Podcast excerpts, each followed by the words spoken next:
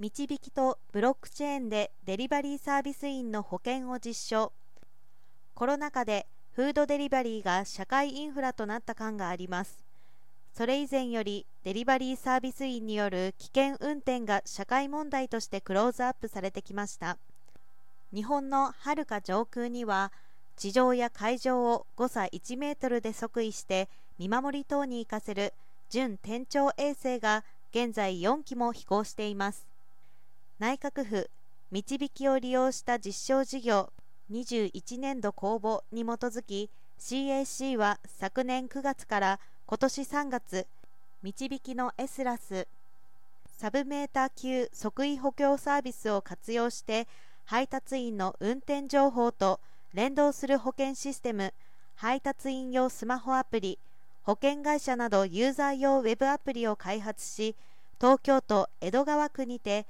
エスラス受信機で配達走行中の自転車に対する導きかけるブロックチェーンを用いた配達員保険システムの実証実験を行いました推奨ルートの逸脱やルール違反についてスマホアプリで走行中の位置等の情報を収集し配達結果を正しく評価できるかブロックチェーンで共有された配達スコアから保険料を計算する検証を行いました。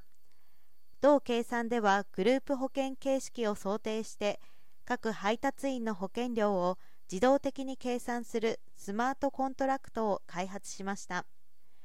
今回同システムにより走行位置を正確誤差1メートル以内に習得でき配達を評価するスコアを想定パターンで計測可能なことが分かりました。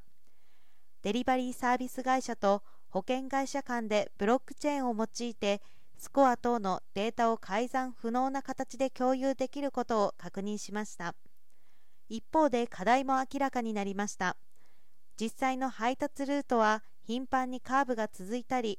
道路福音が変化したりするので今の判定アルゴリズムでは誤判定されるケースがあるということです。